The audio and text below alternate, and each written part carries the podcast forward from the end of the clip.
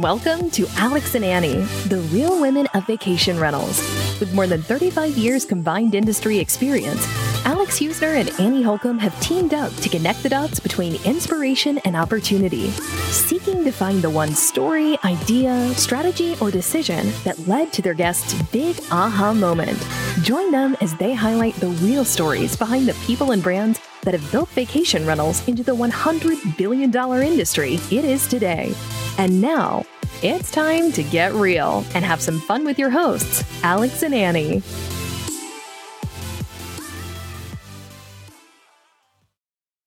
Welcome to Alex and Annie, the real women of vacation rentals. I'm Alex. And I'm Annie.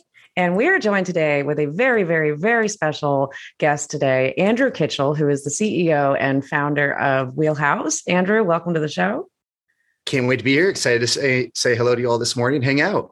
Absolutely. And so I said very many times because, and, and, all of our guests are special, of course, but we have a very big announcement today that uh, we have, we put a lot of thought into this. And, you know, Annie and I have been doing the podcast now for um, about 10 months, and we've put a lot of thought into how we would potentially bring sponsors of the show on. And knowing that we really want to stand behind any companies that would want to put their name and their brand on our show. And we've come to that point and we have found the perfect company to partner with, and that is Wheelhouse. So we are so excited and grateful to be working with you and to have you on the show today so we can hear more of your story and tell our listeners all the amazing things about what Wheelhouse does. Well, and likewise, we are honored to sponsor your show. We think what you're doing is amazing. You all are incredible advocates and voices for our space, and we recognize that. So, extremely excited about this partnership. Well, thank you. We we as Alex said, we were pretty methodical about who we wanted to talk to, and and one of the things that we've always um, liked about you and your team is the authenticity and if you've listened to any of the podcasts, that was my chosen word for this year was mm-hmm. just to be authentic and, and the authenticity. So we're very drawn to people and to organizations that are like that from top to bottom. And so I, I think kudos go to you as, as a leader um, for setting up an authentic group, but we're just thrilled beyond the moon to have a wheelhouse be our brand sponsor. So welcome. And I think we want to get started and probably a lot of people know Andrew, but maybe they don't. So just give us a, a brief synopsis of your background and how you kind of where you are now and what what Wheelhouse is about. Great. Um, so yes, I'm Andrew. I'm the CEO and founder of Wheelhouse. Um, probably most relevant for this audience. I've been in and around the short-term rental space for almost nine years. It's been a very interesting nine years. Uh, first started with um, a team that was called Beyond Stays at the time. It was an early operating company trying to say, hey, you could put a brand on urban kind of apartments and homes and, and really kind of create an elevated form of Airbnb. Mm-hmm. Uh, we pivoted that company. I was I was brought in to be the CEO there, and we pivoted that company to something called people are probably much more familiar with, which is called Beyond Pricing. Um, ran that for a year before taking uh, some of the data science team and ultimately starting two companies at the same time. A little bit of a crazy move. One was Wheelhouse, and the other team was a team, uh, kind of a, a, a, hospitality brand we built on top of uh, a software stack that was called Lyric. So the short and sweet, we'll talk probably about a few dimensions of these different businesses today, but between Beyond, Lyric, other operating codes, and Wheelhouse, I've always said I feel very fortunate to have seen the short-term rental space from so many different angles. Uh, yeah, and hopefully we share that's some great. And I've just yeah. gotten to know you and Wheelhouse really in the last year. And actually, we are now just a week out from DARM, the Data and Revenue Management Conference, which that is where you won a major award last year. And I think that's yeah. kind of when all of a sudden everybody was like, "Whoa, you, you, had been around," but then all of a sudden, you know, the the cape was lifted and everybody was talking about Wheelhouse. So uh, exciting to be there next next week with you guys. Yeah, we're aiming for that repeat. Yeah. So, yeah. Now, are you entering in that contest again? Yes. Awesome. Definitely. Yes, cool. definitely. And that, that that presentation last year, I started two days before, and this one I've started two months before because yeah. Uh, it's wow. I, I, I underestimated how amazing DARM was. So excited to be there next week with y'all too. But it is uh, it it was my favorite conference last year, and I'm expecting the same this year. Yeah, the energy is just so high. And obviously, Amy Hinote does an amazing job at her events. This is a VRM Intel event. So we're really looking forward to being there and supporting you in your sessions. And um, but I, I, do want to dive in a little bit. I mean, you've you've been in revenue management for for several several years, but you know the industry has changed, not just vacation rentals, but just the understanding and the technology behind revenue management so much. And just curious about, you know, what from your early days, starting with Beyond to where you are now, you know, what what's the biggest difference that you've seen? Oh, that is awesome. Um, well, the biggest difference in revenue management at holistically, uh, when we started at Beyond, and even early days at Wheelhouse as well, the, the initial question from people people with experience in the industry, so HomeAway, Airbnb, and others, Carl Shepherd, for example, we spoke to them. The question was, how can you does revenue management even matter for individual assets? Mm, interesting. How can you price a unique property? Hotels it made a little more sense. You have yeah. you say a hotel's got 100 rooms you can watch a booking pattern on them. Yeah. and the question was like could you figure out a formula or an approach that would work for pricing these unique assets? And um, one of the early things we figured out was that the average person before per, before kind of renting a place was looking at 30 homes. Hmm. And the premise was like, well, if you look at 30 properties, you're probably becoming a pretty good arbiter of what's a fair price at a property. So you know what a pool, porch, patio, Wi-Fi, all those things are worth in a market. So you could translate booking patterns from, you know, people who are becoming informed shoppers into an understanding of how to price a property. So we it, the space eight years ago was really a does this work? Um, the ironic part about it, I would say, eight plus years later, is our space is starting to impact how hotels yep. are pricing. And not only does it work, and you can apply revenue management and kind of a bunch of different statistical approaches to figuring out how to price a home based on booking patterns. Um, the challenges around pricing short-term rentals, uh, which are harder than pricing a hotel, are now informing kind of the strategies on the hotel side. So I would say that short-term rental pricing in my mind has gone from a is this even possible to holy smokes, uh, the software in our category is probably the best at looking at future booking patterns and translating them into how we should price unique properties. Yeah. It's a big shift. we were talking to another, actually another podcaster in the hospitality space. Um, her name is Susan Berry, and she has a podcast that's on the hotel side of mm. things. And we were talking to her recently, and um, she was saying how frustrated she is that they, the hoteliers still are like, oh, vacation rentals, they don't they don't impact us. They don't they're not like us. And and my comment yeah, living was, under well, a rock yeah well that that and yeah. you know you just look at any of the big brands they're all dipping their they're not even dipping their toe in the space. I mean they dove headfirst into it. And most mm-hmm. of them had timeshares which timeshares are vacation rentals at their core.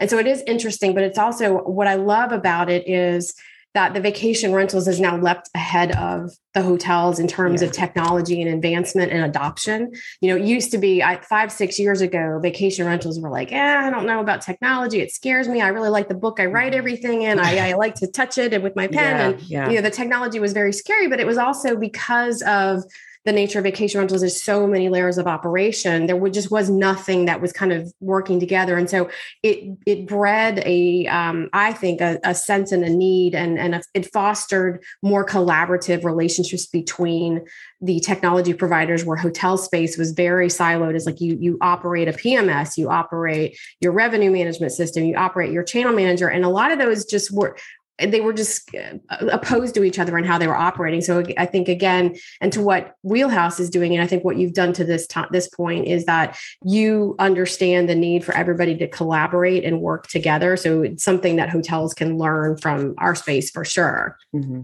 Yeah, I, I, I I totally agree, Annie. And I, I always say that the um the narrative about short term rentals, vacation rentals, has been wrong for a long time. Yeah.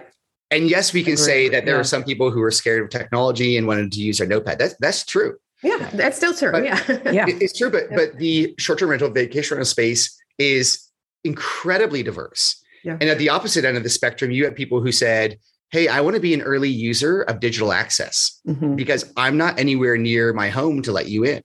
Yeah, and I need to automate guest communications because I have another job and I do this on the side." Or um, a variety of technology decisions that that small individual decision makers made Yeah. And yeah. I've tried to sell technology into hotels, not as deeply as I've tried to sell technology into short term rentals, but the decision making is a lot harder.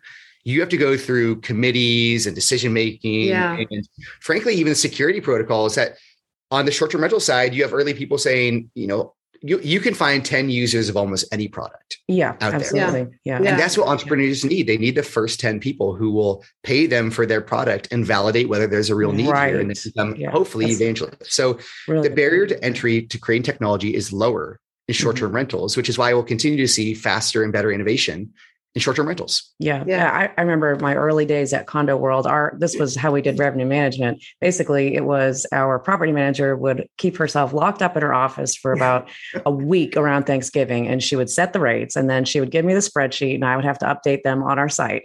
Literally yeah. going through the HTML and updating. And then when we would revenue manage, when we would figure we could probably make more for a certain week, I'd have to go back and redo them all.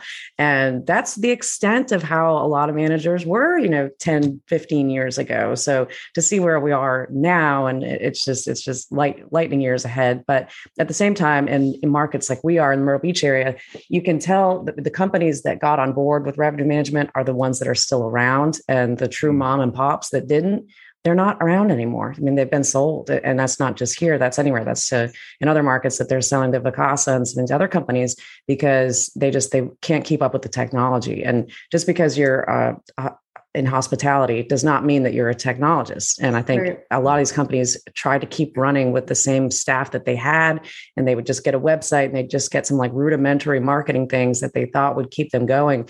But it's we've just been like a rocket ship in terms of innovation that it, it's just it push them off the cliff. Yeah, yeah. I have, I have a few thoughts about that, but can I share them quickly too? Sure, absolutely. absolutely. I think um, I, I, I will say that uh, at, at DARM, we're going to be sharing uh, what, what will initially look like a little bit of a return to an older way of doing revenue management. Interesting. Okay. Yeah. Right. The Please don't tell me I have to go back and put rates no. in on the website. You're gonna have no, to manually put rates in, Alex. The, ditching yeah, this sponsorship. Not, not that. Not, not that. but the, the, theme for us. So last year, our theme at, at DARM was transparency right? Yes. We really believed it was time for everyone to publish their research and to show how the models worked and, and to really detail what data driven revenue management was doing for customers because it, it is intimidating to say, hey, I'm going to hand over pricing to a machine. It just right. is. Yes. Yeah. Right. And yeah. and plenty of people um, don't necessarily agree that that it, that it is possible for a machine to understand, you know, an, a unique business. So the quote unquote step back, we're actually the theme for this year is putting people in control. Mm-hmm. And it's going to look a little bit more like a mix of rule based pricing plus data driven pricing when and where you want it. Kind of a kind of a more seamless blend than yeah. than we think it's been created. And why we're excited about that is because um, I do think technology can be really valuable for businesses, but I think our, our, our space is probably better at building technology than we were than we were strong at building designs that made our products really easy to use. Yeah. Uh, I don't think our, I don't think revenue management is an intuitive thing. I think it's really, really hard. Yeah. So I think the challenge for our space from a technology perspective, we kind of needed to solve the hard technology problems first. And now I think there's going to be, whether it's digital access, revenue management, or other things, I think there's got to be kind of a uh, kind of a time where we spend more time designing more compassionate interfaces so people can really easily use them however they want. Right. Um, and that's kind of an important next stage of technology, which is the design of it. Yeah. Um, and everybody's objectives are different. I think that's probably one of the more complicated parts of your yeah. business is that just because we run our business one way, what's important to us might not might not be important to another rental company. So just maximizing occupancy or just maximizing rate. I mean, there's so many different strategies that with hotels, I feel like it's a little bit more baseline, but with how we all operate and different markets and everything, it's a it's a complicated ball of wax. it is. Yeah. It is. And that knife edge though makes it so the software developed is the best. Yeah. Yeah. Awesome. Yeah. And I think that I think that the fascinating thing about it is no two markets operate the same. But then even within a market, you can have two uh, operators that completely have different ways of going out business but then you dig deeper and it could be something where a building is different because there's an hoa mandate and how again right. you know your length of stay your restrictions your check in check out dates i mean some of the things that you would tell people through a revenue management tool to flex on they don't have that flexibility so there's mm-hmm. some hard and fast rules that have to be available for them to set that can't be you know i guess disarmed if you will um, and i think that that's what what makes the the the space so fascinating is because you know people from the hotel side always always joked about um, in Panama City Beach as an example, people would come in and say, "Well, this is how you need to do it." And I said, "Well, the one thing about Southerners is they don't like people coming in from the big city mm-hmm. to tell them how to do stuff. You know, they don't take kindly to strangers telling them how to do their business. Yeah. Um, but but to that point, it's like people will are open to to listening if you can give them you know a reason why they should be doing it but it's just yeah. this everybody coming in and saying well i'm from the big city and this is how it works and we make all this revenue and not understanding that there's all of these pieces of the equation that they're never they've never seen they've never heard of they don't understand it and for a vacation rental operator it's a very complex business and hoteliers like to oversimplify what vacation rentals are. They're like, well, people come and they vacation and it's super simple, but not comprehending that a ho- you know, a condo like Alex manages 100 building or 100 units in a building that's 100 general managers that you're dealing right with, you know right. 100 marketing perspectives 100 different ways to price 100 different people with different you know thoughts about how you should price and so it's really a very complex business and to so to your point like you know having things that are constantly evolving and moving and and, and being very complex is mm-hmm. just something that technologists that you wrestle with every day. I can't even imagine what your tech team goes through every week. Mm-hmm. Yeah, well, I, and and you know who was guilty of that exact mindset that you just detailed for eight and a half years? Me. Really? oh, wow. yeah. I, I honestly, yeah. you know, we we um we we pushed for transparency last year because we think it's an important thing. And we think yeah. eventually it'll be like how apple said that your privacy and your data are really important. But we think transparency is the same thing for our space. Yeah. Almost a foundational piece of it. And we're lucky to have won the award last year. But the truth is because of that conference we had a lot of folks come and teach us what you actually wanted us to build. Yeah. So yeah, the last right. year has been has been the year where i think we finally heard the message from yeah a bunch of the um, the vacation rental communities and vacation rental operators, and and I it has forced us to build a way better product. And I, I it's in some ways embarrassing to say it took us so long to to hear truly what was needed. And I, I obviously will still have tons of work to do after this new launch, but um, I do think we're finally getting it. Yeah. I think we're finally getting it, and yeah. uh, there's there's a lot too that we could explore, but I, I think uh, we did have the a little bit of the mentality of okay, we're going to build this thing and it's great, so people are going to love it. Yeah, it's like well, if it doesn't work for your business, yeah, it doesn't matter how great we think it is. Right, right. Um, yeah. So, so I, I, feel lucky to have met so many good people coming out of DARM that taught us we needed to build a different thing. Yeah, um, we've worked really hard to to try to build it. I think your your journey has been really important in this process yeah. too, and I think that's one thing that we'd would like to hear a little bit more about because one one part of when we started this podcast, something that was very important to us was that we don't just want to tell the good stories of the highs; we want to tell the stories of the lows. And I think there's a lot of value in being able to share some of the things that you've learned um, that's gotten you to the point that you're at now. You, you, can't connect the dots until you're farther enough ahead to be able to look back. Yeah. so, yeah. Lo- looking back on that, I know you've had a, a heck of a journey. Um, with Lyric and, and some of the things that happened that led to where Wheelhouse is now. Can you tell our listeners a little bit about that? Sure. I think you're probably so um probably well, do you want me to focus on lyric or beyond as well? I, I can tell. Probably. However, you want to best tell it. How yeah. about that? sure. Your story. Sure. Yeah. So I, I will say, uh, I will say generally that uh, thematically, there's a narrative that uh, entrepreneurship, at least in California, entrepreneurship yeah. is about leaving some great college early and you're a genius and you go sit in a room with a computer and you build an amazing technology and you make a billion dollars. That is not my journey. Uh, I, I, I, don't, I don't think that's a lot of entrepreneurs' journey. I think the other side of it is most entrepreneurship is about kind of um, just um, really loving something enough that you that you enjoy working on it every every day and every moment of it. And yeah. when you find quote unquote failure, you don't see it as failure because you look at all the other things you learned the way along the way as, as part of kind of building the foundation for future success. So Wheelhouse is probably is definitively my third company in the short-term rental space. Uh, d- did work at Beyond was a CEO there. And uh, as we were raising capital, kind of found out that it, it just wasn't going to be the right team to build with for me. And there's a ton more of that story that we can explore, but ended up again leaving that and wondering if I was you know, this is the first time I started to wonder, well, should I should I stay in the short term rental space? I've had this kind of interesting thing happen, and uh, ended up candidly getting kicked out by oh, Ian and Dave of yeah. the company. Wow. Um, and at the time, I had a few teammates at Beyond that I really liked. I had uh, other people who were going to join Beyond at the end of financing, and that group came to me and said, "Would you restart a company with us um, if we were to come join you?" And I said, "Yeah, let, us let's, let's do yeah. it." It wasn't it, it, wasn't a trivial decision. It was like really yeah. scary decision though. Um, and so that group we built uh, both Wheelhouse and Lyric, and we had uh, it was you know we built and built and built and eventually we raised hundreds of millions of dollars around lyric and we built um, uh, lyric was an operating company we designed properties we'd go into apartment buildings or multifamily buildings in major us cities and we ended up um, building 25 we launched essentially 25 hotels in three years, which is insanity. And I realized how insane it was probably when we crossed about the 20 mark. Yeah. Um, and we, but we actually uh, ended up, I mean, we, we, we were lucky to hire a great team and we created what became the number one rated hotel first in New York City and then in the US. Uh, and it was a hotel, but really a short-term rental hotel, right? Competing with Sonder.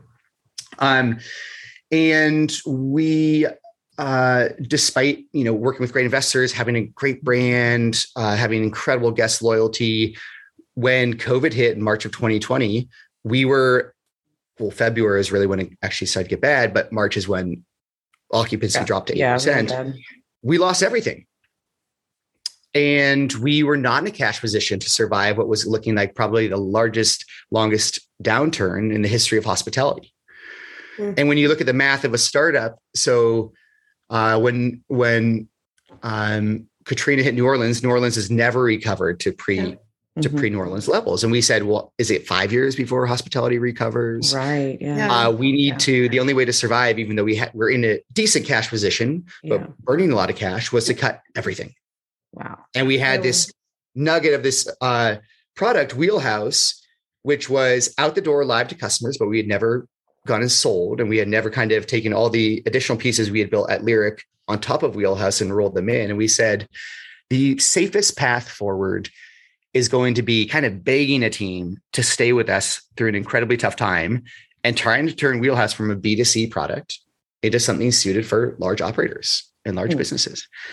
Um, and so I, am happy to explore any avenue of uh, the losses we've had, but I would say um, beyond Naco as planned. Lyrics certainly to Naco as planned. And eight and a half years later, I feel like I feel extremely fortunate to have learned all those lessons. Yeah, yeah. And have Wheelhouse in a position now where um, we we feel like we get to build from a very informed place. Yeah. Um, yeah. So yeah, a lot of good learnings along the way. A lot yeah. of good learnings. And yeah. like dig in all because I I love a good controversy. So like, if you want to dig in and ask any tough questions, um, whatever your audience is going to value, I I uh, I believe that a entrepreneurship can set you free. So I really believe in kind of pushing entrepreneurship. Yeah. Uh, I also believe that it is way harder than it is uh, often told. Um, so I just like to remind folks that like when those barriers happen, yeah, yeah, that is your opportunity to first ask yourself, do you really love it? Yeah, yeah. If you don't, go find something else. Right, right, right. Apply yeah. like you will only build a great business if you're passionate about it. So find something you're passionate about. And then if you're passionate about it, what other people see as failure, see as just reframe as your learnings and go. Right. Um, but there's a lot of fun kind of lessons uh, yeah. uh, learned. So if you looked back at Beyond and then Lyric and, and now where you are now, what would you say are like the two, I don't, I don't even say regrets, but what are the two biggest mm. learnings that you took maybe from each piece of that journey or one okay. from each at least yeah give us what you can Be- beyond was uh, trust your gut and i okay. think i, I have one. inherently love people i love meeting new people i love yeah. hearing people's stories and i genuinely believe that uh, people are uh, tend towards being great folks and I, I think i had some early warning signals that I uh, thought I could smooth over. And now I'm like, you got to love the people you work with and right. you got to deeply trust them. So my regret is not acting when I could have to, to do something different there. But honestly, I think I probably needed to learn that lesson. Sure. Yeah. Um, the regret from Lyric was, I would say, uh, it's a really good reminder that you should build something that you know really well. And with Lyric, since it was kind of an amalgamation of both Wheelhouse and then this operating and brand company that we built above it, well, I had never built a luxury hospitality brand.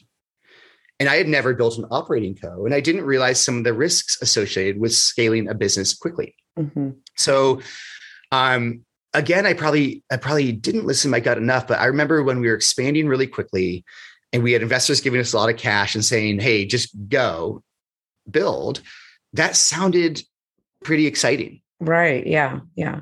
It sounds like the way to build a business. Yeah. I do not think it is how you build a business. We are building Wheelhouse extremely patiently, right? We have yeah. 15 full time employees now, and we're uh, really trying to we hire very patiently. And like, um, I think my regrets are, uh, well, my lessons are probably really love who you work with, find the best people you can possibly work with, and, and then go build great things with them because that's who you want to fight with through the hard times. Yeah. And that's obvious, but I, you know, lesson I need to learn, maybe a regret. And a lyric, I think it's um, it was I'm much more comfortable now building something I know where I'm not going to say that I'm an expert at revenue management or even short-term rentals, but I have spent a ton of time in them and I do think about it all the time. And I feel like I'm, for lack of a better term, operating from my wheelhouse. I can go to a conference. We say that all the time. Yeah, we do. yeah, it's, it's tough, right? Um, yeah. It, it, feels great to operate from a place where you feel like you have something to share, as opposed to. I remember staying at the stage uh, at real estate conferences where we were invited to speak, and I, oh, yeah. I was thinking, I am a fraud. These people know so much more about real estate than I do. Yeah. Uh, and I was just too far behind the learning curve. Yeah. And that's okay if you're in a pure technology space, that's fine because everyone's behind the curve. Yeah. Like yeah. If you're, pushing, if you're pushing the edge, the frontier with technology, you can be naive. If you're pushing into a space of incredibly well run companies, which the hotel companies are, yeah. And I didn't understand until I under until I got to know them and hear about how detailed they were in their operations. I uh, I think I believe the Silicon Valley hubris that um, you can just build technology and it will solve everything and you're smarter than them. Yeah. So my regrets are naivety on all fronts. And we see that in a lot of companies still today that are in the vacation rental industry and in others that they've gotten incredible amounts of funding and they, you know, they're throwing a lot of money at solving a problem. But when you actually look at how they're trying to solve it, if if you don't have operators and you don't have that insight into what is really needed, it's still not connecting the dots. And I think that was really good to hear you mention a little bit ago that since DARM of last year, you know, that kind of that was the unveiling of Wheelhouse. And now you've had so much more input from so many different people within the industry that now you really feel like, I mean, you won last year, but now you feel like this year you've come so far because you've been able to really get everybody behind you to build that. And that's that's not what's happening in a lot of the technology companies that are out there. Um, they're they haven't won awards like you guys. They they just yeah. haven't gotten to that point. And they might have some super users and people that love their product, but the people that love their product only know as much as what their experience is too.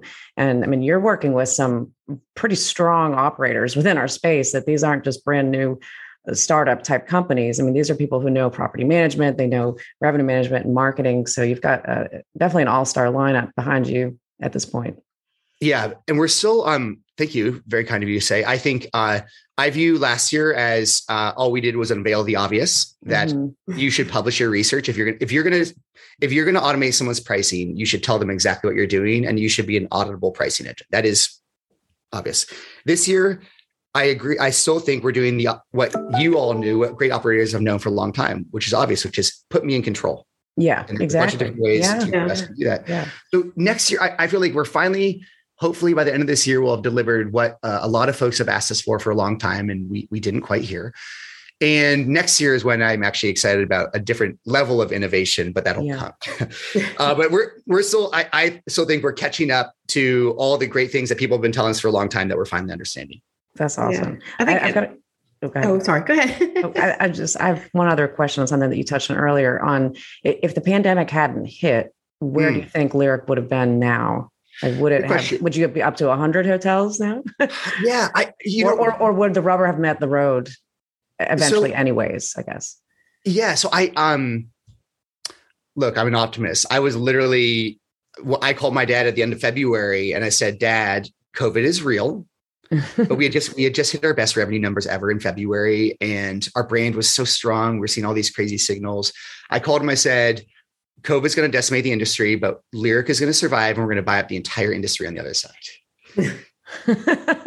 and on March 1st, one day later, the, a huge deal that we were going to sign with a major, a major, the major OTA. Um, and we already had Airbnb as an investor. We were going to sign a deal with another major OTA that would have uh, reduced their lease liability and given us a new demand funnel. Wow. That deal fell apart on March 1st. And oh, that team wow. said, we'll see you on the other side mm-hmm. yeah. of yeah. COVID. And I thought, we're not going to be on the other side of COVID. Yeah. Um, so by March 1st, end of the day, March 1st, uh, I called some board members. I said, I think we're dead.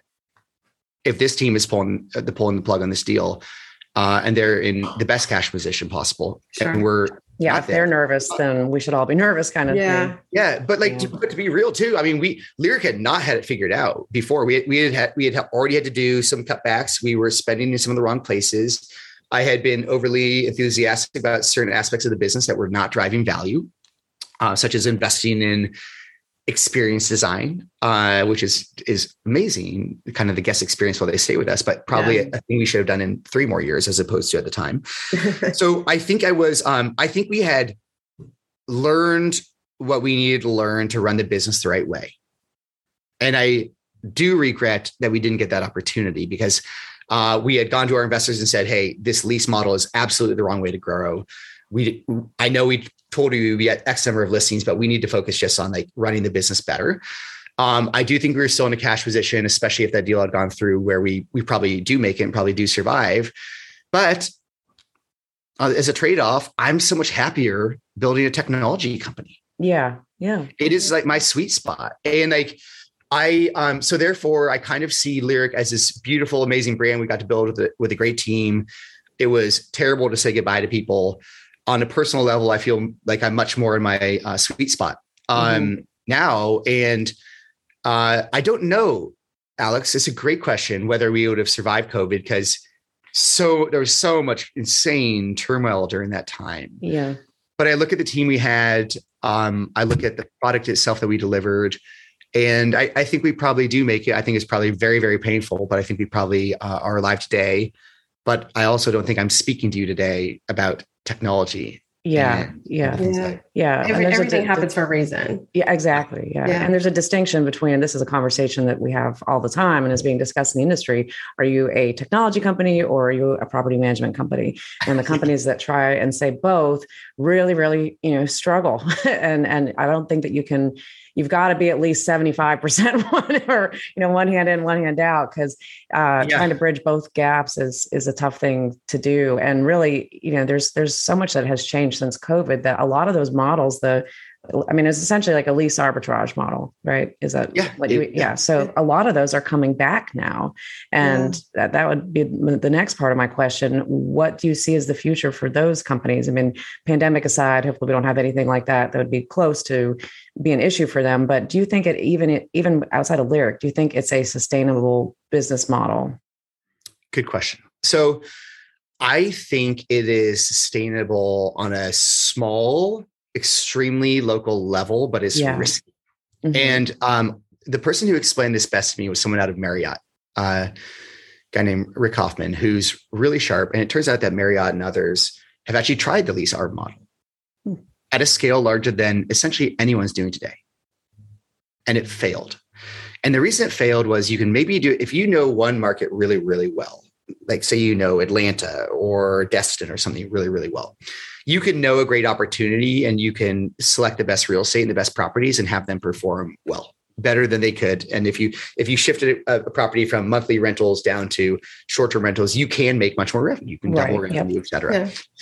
um, it's it's really hard to replicate that success in multiple markets and and the reason for that is um, one real estate markets are so efficient that the locals almost always are going to be better than you are so unless you have a great person on the ground yeah in that next market yeah. is really hard to pull off the lease arbitrage in a highly effective yeah. fashion. Mm-hmm.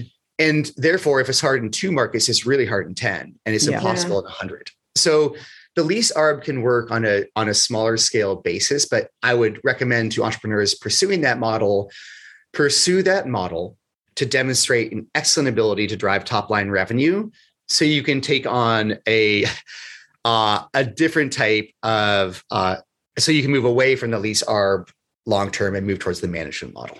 Yeah, interesting. Yeah. That's great feedback. Very yeah, it, we've talked to so many people. That I think there's there's definitely two schools two schools of thought, and I think that um, it kind of goes to, speaks to the divide between STR and VR, mm-hmm. and mm. sort of that definition in that urban is short-term rental that's where the arbitrage falls i you know alex and i are mm. from traditional vacation rental markets i know that i've worked for management companies where we tried a similar fashion, you know, rent guarantees basically to the owner, similar situation, right. mm-hmm. but it was a one-off in buildings where you like an owner had a penthouse and you really wanted it and you were going to guarantee them, you know, the certain amount of revenues and it never worked. And so to yeah, see people yeah. try to do it on scale yeah. across to your point, across multiple markets when you don't have that boots on the ground influence to your pricing to your mm-hmm. management to whatever that you know you're doing i just don't understand why it is but i think that because there is a different mindset in the urban markets versus vacation rental markets we have this wall between mm-hmm. the two sectors and yeah. so how, like I kind of wanted to not really ask a question, but just bring that up for discussion. It's what we've talked to a lot of our guests about is that you know Alex and I feel very strongly about the need to educate people from the top up or top the, the bottom up. So first unit yeah. in in that's where you need to get your education. You need to have access to it. You need to understand the industry because those ones that don't have the knowledge base are growing and they're causing problems for all of us across the country. It's not just in Atlanta or just in Panama City Beach or just Myrtle Beach or Miami. It's crossing crossing all state lines, all city lines, all municipalities. So we need to educate. And so I think you know we're seeing more technology companies open up their stack to all sides of the business and, and, really figure out how do we message to this STR guy that has 10 units or one, but how do we also message to this VR company that is enterprise and has 500 units and kind of yeah. getting the two to two to utilize similar technologies, adopt similar operational efficiencies. So again, there is um, not this operation in a funnel type scenario yeah. going on that's causing friction. So bring that to you. I think Wheelhouse is is speaking to those both sides, correct? Well, yeah, I, I think uh, Annie, you you shared so much there. that was a long-winded one of interest. No, it's, it's of interest, right? So, like, I, I think um, I think the hard one of the hardest part about entrepreneurs is separate separating hype from reality. Yeah, and uh, it is hard for investors too. And and when we look at the kind of explosion, well, the lease arb model, and so many people pursuing that now, um, a lot of investors in Silicon Valley and Wall Street have yeah. backed these have backed very aggressive expansion models predicated on the notion that like hey you know technology companies historically won by buying market share as quickly as possible when you have hospitality and operating codes I, think people applied, and you know, we're still seeing companies that raise hundreds of millions of dollars from investors in Silicon Valley, and teams that IPO'd or did a SPAC and raised a ton of money from Wall Street.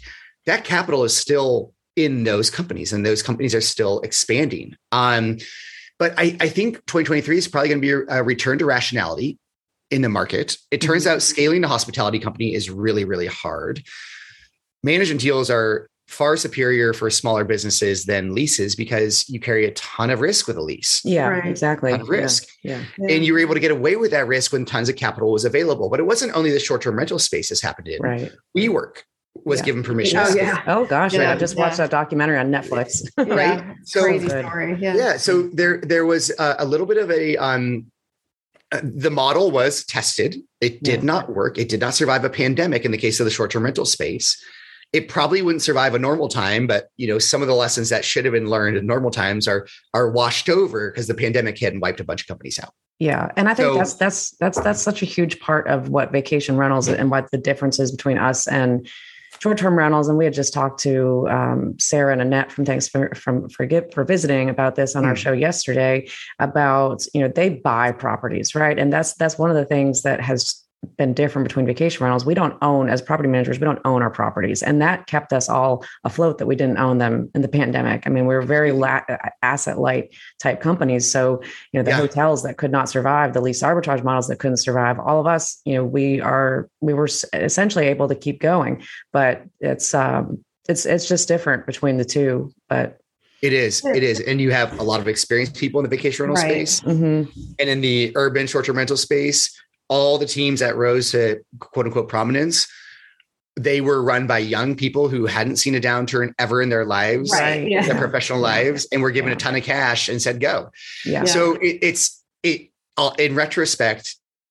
And Alex, you mentioned you only connect the dots in retrospect. In retrospect, looking back, it's all obvious. Yeah. Oh, Yeah, exactly. Yeah. It's You know, all we- obvious. Yeah. We just interviewed Steve Milo recently, and one of the things that he commented, and I'm a, I'm a, I'm, I'm in a hundred percent in this camp, is that I feel like the investment groups, the people that are putting all this money behind some of this, is they're looking at the number of units, and they're not looking Yeah, at the financial count, yeah. stability. You know, it's it's all about I need a, a land grab of a thousand units here and a thousand units there, Mm-hmm. and I, I want to get to fifty thousand units, and and you know maybe it's go public, I don't know, but it's just this it's this land grab.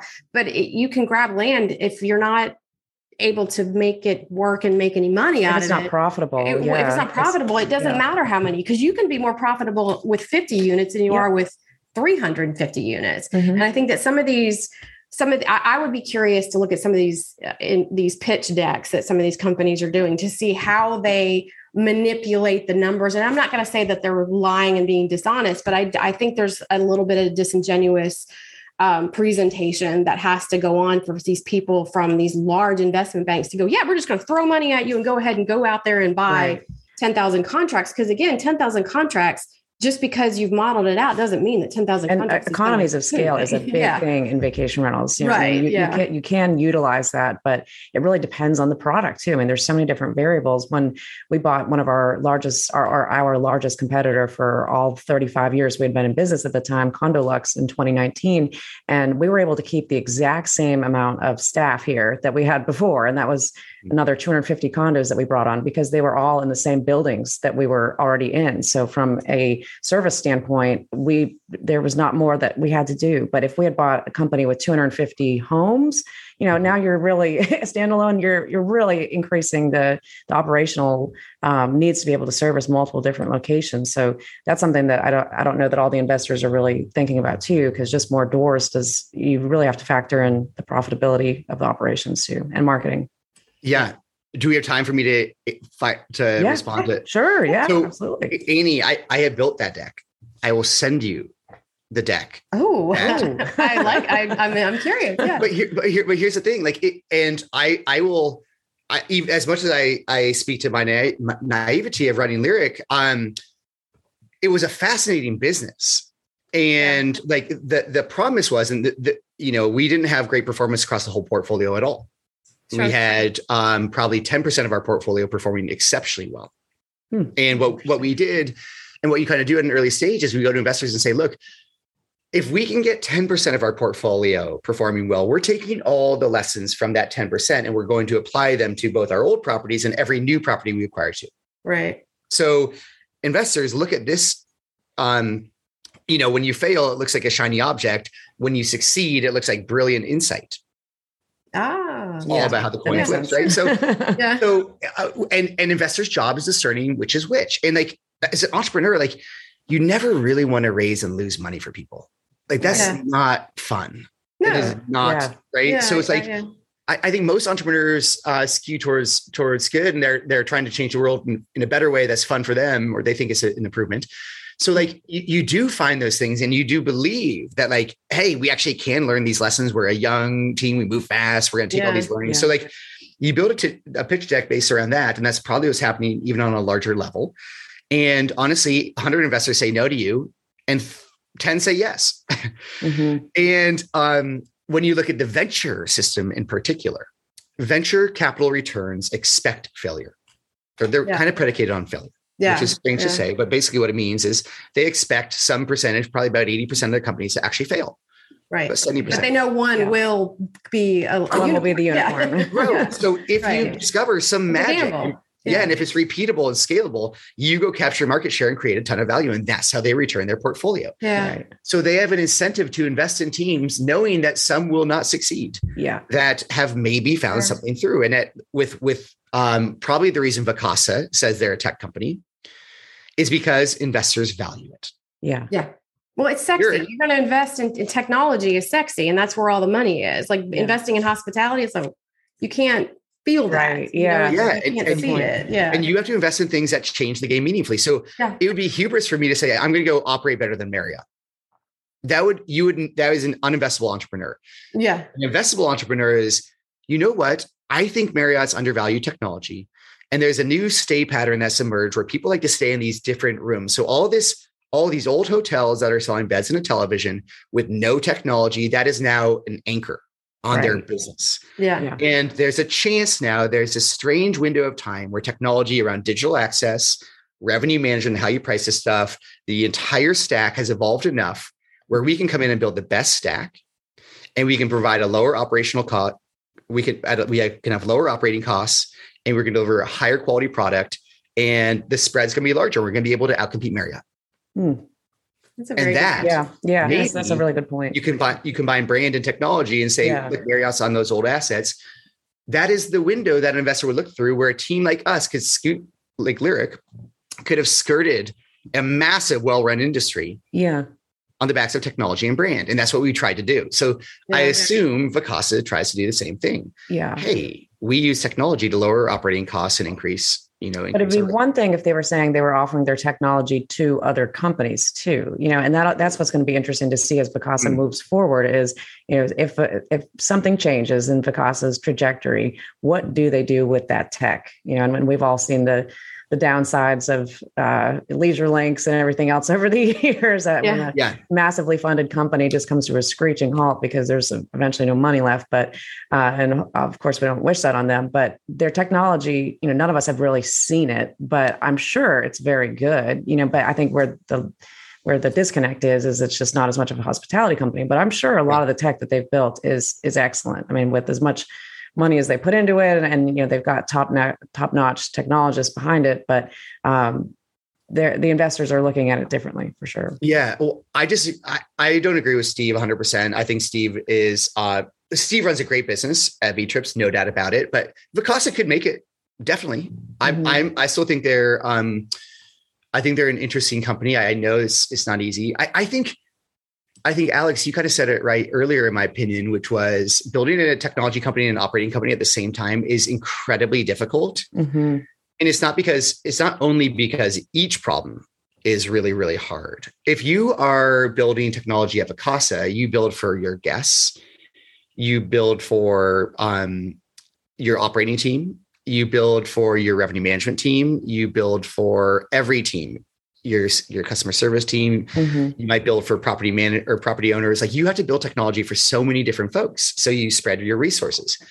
And guess who gets the money when someone says hey um you know our cleaning scores have have dipped do you think it's easy to say like, oh well, we're gonna we're, we don't care, we're not going to invest anymore in improving our cleaning. We're going to go invest in this new technology that won't be at market yeah. or won't be available yeah. to us. Unfortunately, there's still people that have to do yeah, it, right? yeah, yeah. And, and really money and technology can't cover up everything, especially in hospitality. Yeah, so maybe there's enough money to allow you to focus on each individual domain, but it's I I I know the tension that that team, or I, I have lived through some of the tension that that team's faced on trying to figure out where resourcing goes. Yeah, and they are better managers than we ever were, but like it is hard. Yeah, yeah.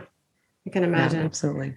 Uh, well, Andrew, um, we say this to every literally everybody. Um, we could talk for hours because we could just talk for hours. Um, but we're kind of getting close to time, and we know we'll have you back, and we're super excited to see what you announce next week at DARM. It's going to be amazing. I have no doubt. Um, but wanted to throw a question or two at you.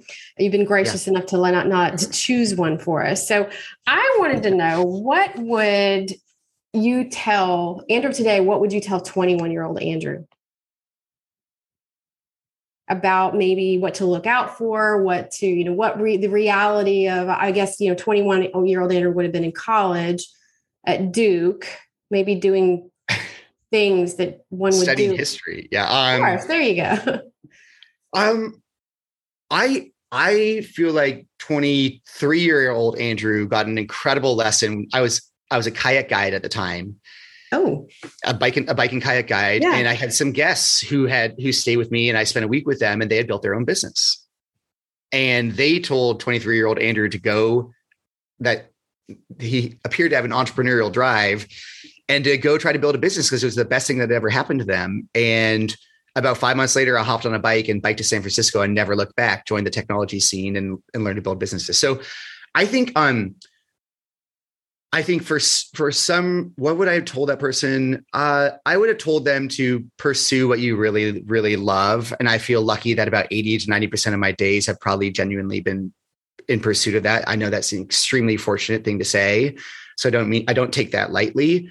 But I, I would say uh, the people who are happiest that I've seen, regardless of any success within careers or otherwise, are just like people who've done what they love. Mhm. Yeah. Yeah. So Yeah. Find something you love. You're probably going to be the best at it if you love it, and go for it. Yeah. Is There's what there's so many passionate people Yeah. in our industry, and, and you're certainly one of them. And, and you can just tell whenever you're talking about Wheelhouse and everything you guys have going on, you're just so excited about it. So that's it's fun to see. it's fun to now be a part of that journey with you on, on the show. I've got one more question for you. Uh, what does the work that you do say about your life and your journey? Um, oh, that's an awesome question. Uh, Very deep. I would hope I would hope what the work says. So the reason we put transparency as our as the keyword last year was I really believe in giving everyone the opportunity to kind of do what they want, whether it's with their own business or as an entrepreneur. Uh, I think being transparent is a really fair way to live. Um, I have loved the fact that um, I believe Airbnb slash vacation vacation rentals slash short term rentals. I think it's the greatest democratizing force um, for our category ever, and, and and very broadly speaking, people now with a phone and a personality can start a business. You can take 24 photos of a place and, and set up a business. So I believe it's Right. I believe the category we work in is an incredibly democratizing force, has a pot- potential to be. I believe that technology can empower people to do amazing things.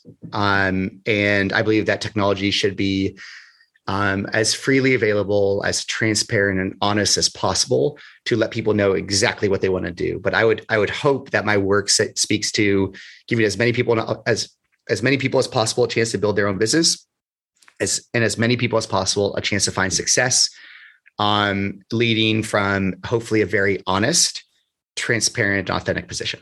That's an incredible answer. I love that. By the yeah. way, Yeah, So, very, uh, very good. and pretty good too because we didn't you didn't get any prep on what questions we were going to ask. Yeah. end. So I- good job. I wish I had answered it more succinctly, but No, no, I- I- I do- yeah, I do think, uh, yeah, I, I feel so fortunate to have been stumbled into slash brought into our category. Yeah, I met so many amazing people, and I do think that the work that you all do and that Rent Responsibly does, and that so many other teams do to advocate for the opportunity yeah. to build these businesses is is is really cool. And I can't wait for more people to experience that. Yeah. Awesome. Well, we are so excited to see you next week at DARM. In the meantime, if anybody wants to get in touch with you, what's the best way for them to contact you? Andrew at usewheelhouse.com, message me on LinkedIn, text me at, no, I'm just kidding. But, uh, uh, very easy to reach. Would love to hear from anyone. Let me know. I can help if you have any questions about your business. Wonderful. We'll include Thanks, that all in our show notes. And in the meantime, if anybody wants to get in touch with Annie and I, you can go to alexandanniepodcast.com, catch up on past episodes, leave us a review, send us a note. Love to hear from you. And we will see everybody next week at DARM. We're so excited. Thanks, everybody. Bye. Thanks all. Bye.